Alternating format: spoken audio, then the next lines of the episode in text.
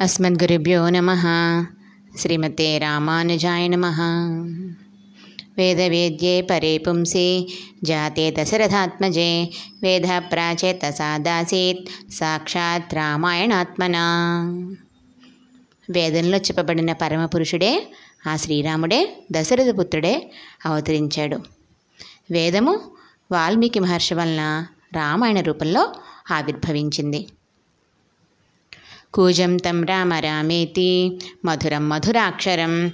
ఆరుహ్య కవితాశాఖాం వందే వాల్మీకి కోకిలం. వాల్మీకి అనే కోకిల కవిత్వం అనే కొమ్మని ఎక్కి రామ రామ అని మధురంగా మధుర అక్షరంగా కూస్తోంది. అటువంటి వాల్మీకి నేను నమస్కరిస్తున్నాను. అక్షరము అంటే నాశనము లేనిది అని కూడా అర్థం. క్షరము అంటే మార్పు చెందేది. అక్షరము అంటే మార్పు చెందనిది. ఎత్ర ఎత్ర రఘునాథ కీర్తనం తత్ర తత్ర కృతమస్తకాంజలిం బాష్పవారి పరిపూర్ణలోచనం మారుతిం నమత రాక్షసాంతకం. ఎక్కడైతే రామనామం కీర్తించబడుతుందో అక్కడ అంజలి ముద్రతోటి ఆంజనేయ స్వామి గద్గద స్వరంతో ఆనంద బాష్పాలు కారుస్తూ రోమాంచిత శరీరంతో ఆ రామనామ జపం దగ్గరే ఉంటారట. ఎక్కడైనా రామనామ జపం జరుగుతూ ఉంటే రామకీర్తనలు జరుగుతున్నా రామాయణ ప్రవచనం జరుగుతున్నా కూడా ఆంజనేయ స్వామికి ఒక ఆసనాన్ని సిద్ధం చేసి అలా ఉంచుతారనమాట అక్కడ ఎవరు కూర్చోరు కేవలం ఆసనం సిద్ధం చేయబడి ఉంటుంది. అది హనుమంతుల వారి కోసం ఉంచిన ప్రదేశం అన్నమాట. వారు వచ్చి అక్కడ వేయించేసి కూర్చుని వింటారని మన నమ్మకం. రామ పట్టాభిషేక వేడుకలన్నీ అయిపోయాక వానరులందరూ కూడా వెళ్ళిపోతుంటే అప్పుడు హనుమ శ్రీరామచంద్రుడి దగ్గరికి వచ్చి ప్రార్థిస్తారు. నువ్వే నా దైవం నీ ఎడల నా భక్తి ఎప్పుడు కూడా ఇంకా పెరుగుతూ ఉండాలి. నా ప్రేమ ఎప్పటికీ కూడా వేరొకళ్ళ వైపుకి వెళ్ళకుండా ఉండాలి. అంతేకాకుండా ఈ భూలోకంలో నీ దివ్యమైన లీలలు ఎప్పటి వరకు అయితే కీర్తిస్తూ ఉంటాయో కీర్తిస్తూ ఉంటారో ప్రజలు అప్పటి వరకు నా జీవితం కొనసాగనివ్వు అని ప్రార్థిస్తే శ్రీరామచంద్రుడు ఆయన సింహాసనం దిగివచ్చి హనుమని ఆలింగనం చేసుకుని హనుమ రామాయణ గానం చేయబడినంత కాలం కూడా నువ్వు జీవించే ఉంటావు. కానీ నిజంగా భూమి యొక్క ఉనికి కొనసాగినంత కాలం కూడా రామాయణం గానం చేయబడుతూనే ఉంటుంది. నువ్వు నాకు చాలా సేవ చేసావు హనుమ. నేను ఎప్పటికీ కూడా నీ రుణం తీర్చుకోలేను. నేను నీకు శాశ్వతంగా రుణపడి ఉంటాను అని చెప్తారు శ్రీరాముడు. మరి హనుమ నిజంగానే రామదూతగా చాలా చక్కటి కార్యాన్ని చేశారు కదా. సుందరకాండ కూడా అంతా ఆయన హనుమలీలే కదా మనం విన్నాము. ఏం చేశారు హనుమ?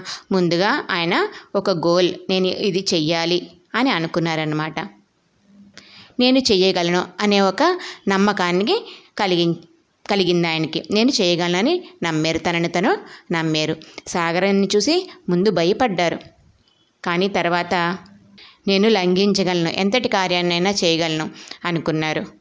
సముద్రాన్ని లంఘించేటప్పుడు వచ్చే అవరోధాలని శక్తితోటి యుక్తితోటి బుద్ధితోటి ఆయన జయించారు. తనకి శక్తి ఉన్నది కదా అని అన్ని చోట్ల ప్రదర్శించలేదు. అందులో లంకిణిని ఒక దెబ్బ కొట్టారు. కానీ చాలా చిన్నగా చరుస్తారు. స్త్రీలని కూడా స్త్రీలను కూడా మరి వారి మీద ఎక్కువ బలప్రయోగం చేయకూడదు కదా? అటువంటి నీతిని కూడా ఆయన మర్చిపోలేదు. సీతమ్మ చుట్టూ చాలామంది రాక్షస స్త్రీలు ఉన్నారు. వారందరినీ చూసి చాలా కోపం వచ్చేసింది హనుమకి. కానీ వారిపైన కూడా చేయి చేసుకోలేదు హనుమ. లంకనంతటినీ నాశనం చేశారు అశోకవనాన్ని ధ్వంసం చేశారు కానీ స్త్రీల స్త్రీలను మాత్రం ఏమీ చెయ్యలేదు ఆయన.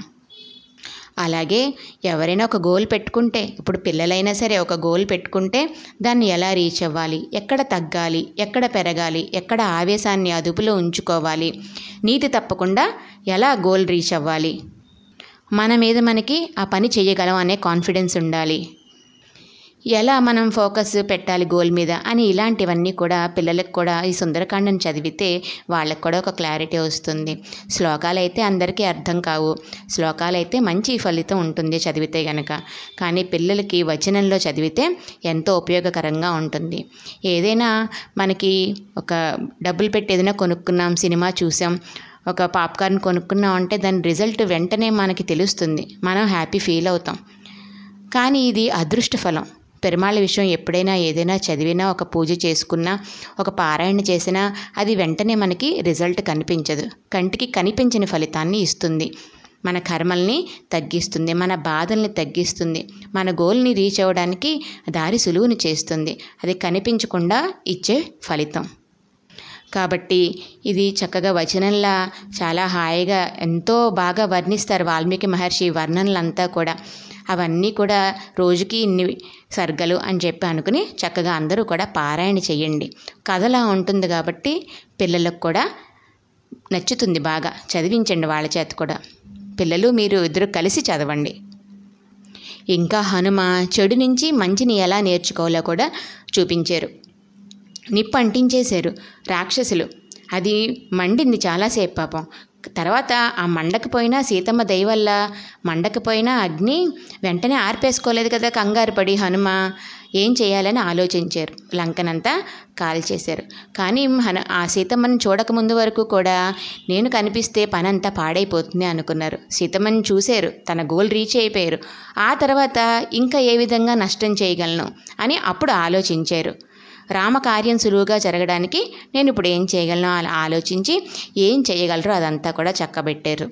చూసి రమ్మంటే కాల్చి వెళ్ళారు. లంకకి రామదూతగా వచ్చారు హనుమ. ఏం జరిగింది? తోకకి నిప్పు పెట్టారు. కానీ సీతమ్మ దగ్గర నుంచి సీత దూతగా వెళ్ళారు.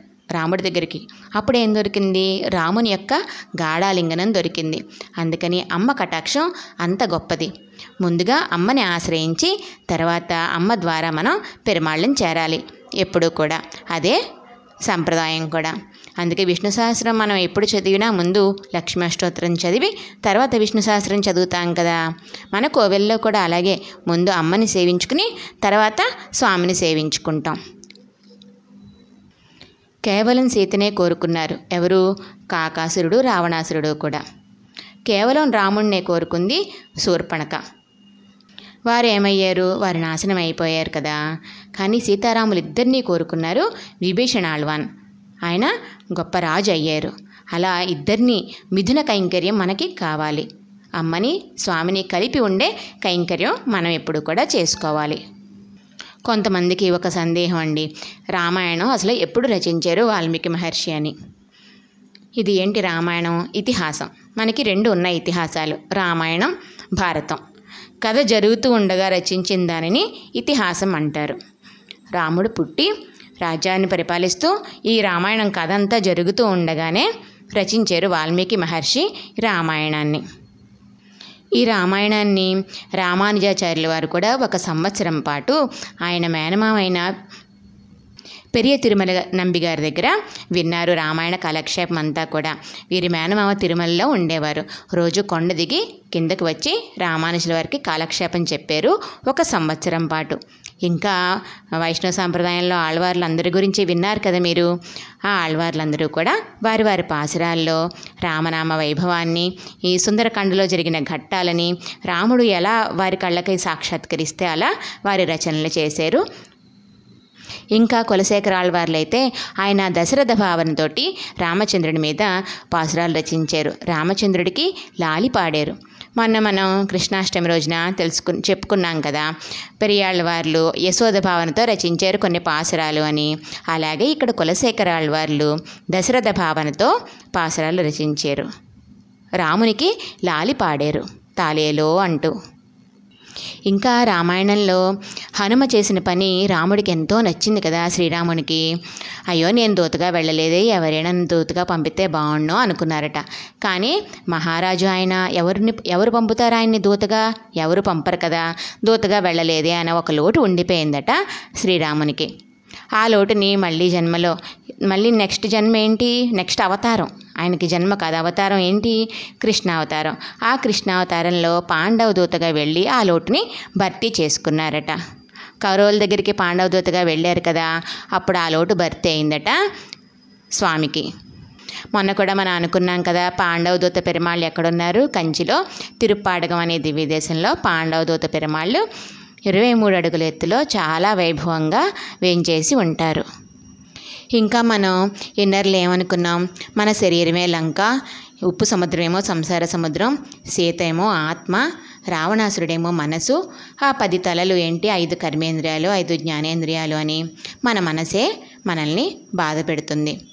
అప్పుడు మనం నువ్వే రక్ష స్వామి నువ్వే కాపాడాలి మనం అని చెప్పి అలా సీతమ్మలాగా మనం కూడా వేడుకుంటే కానీ మనస వాచ కర్మణ మనం నమ్మి ఉండాలి. పెరుమాళ్ళని శరణాగతి చెయ్యాలి. అప్పుడు పెరుమాళ్ళు కూడా సీతమ్మని రక్షించాడు కదా నువ్వే దిక్కు స్వామి అంటే అలా మనల్ని కూడా రక్షిస్తాడు.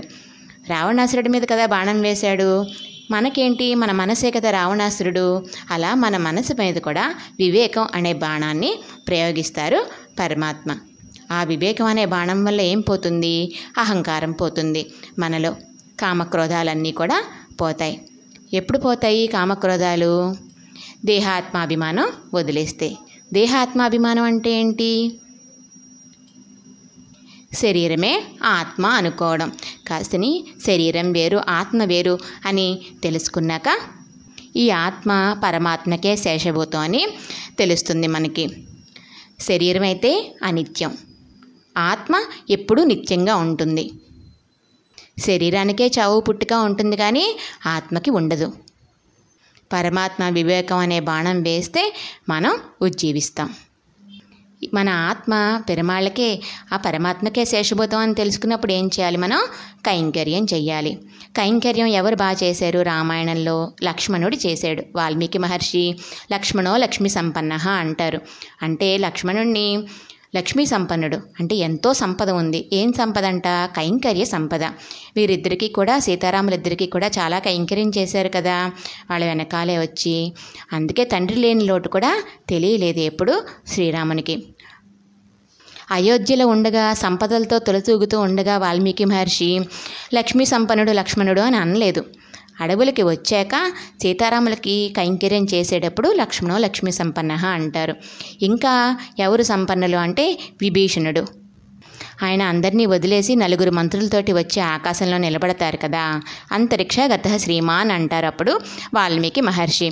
పెరుమాళను ఆశ్రయించాక లంకలో ఉన్న సంపదలన్నింటినీ వదిలేసి వచ్చాక పెరుమాళ్ళను ఆశ్రయించాక ఆయన సంపన్నుడయ్యాడు అని వాల్మీకి మహర్షి చెప్తారు.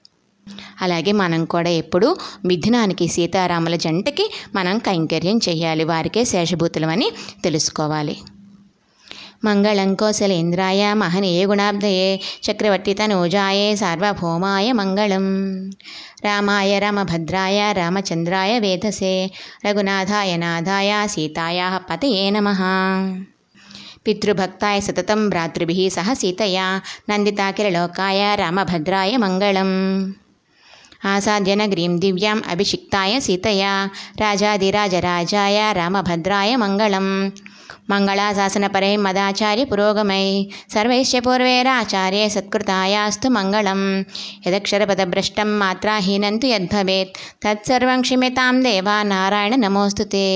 कायेन वाचा मनसेन्द्रियैर्वा बुद्ध्यात्मना वा प्रकृतेः स्वभावात्। करोमि यद्यत् सकलं परस्मै नारायणाय इति समर्पयामि। श्रीमन्नारायणाय इति समर्पयामि। सर्वं श्रीकृष्णार्पणम्। మనందరికీ కూడా సీతారామ అనుగ్రహం లభించాలని హనుమంతుని కటాక్షంతో మనందరికీ ఇంకా ఇంకా భక్తి లభించాలని ప్రార్థిస్తూ శ్రీమతే రామానుజాయ నమః.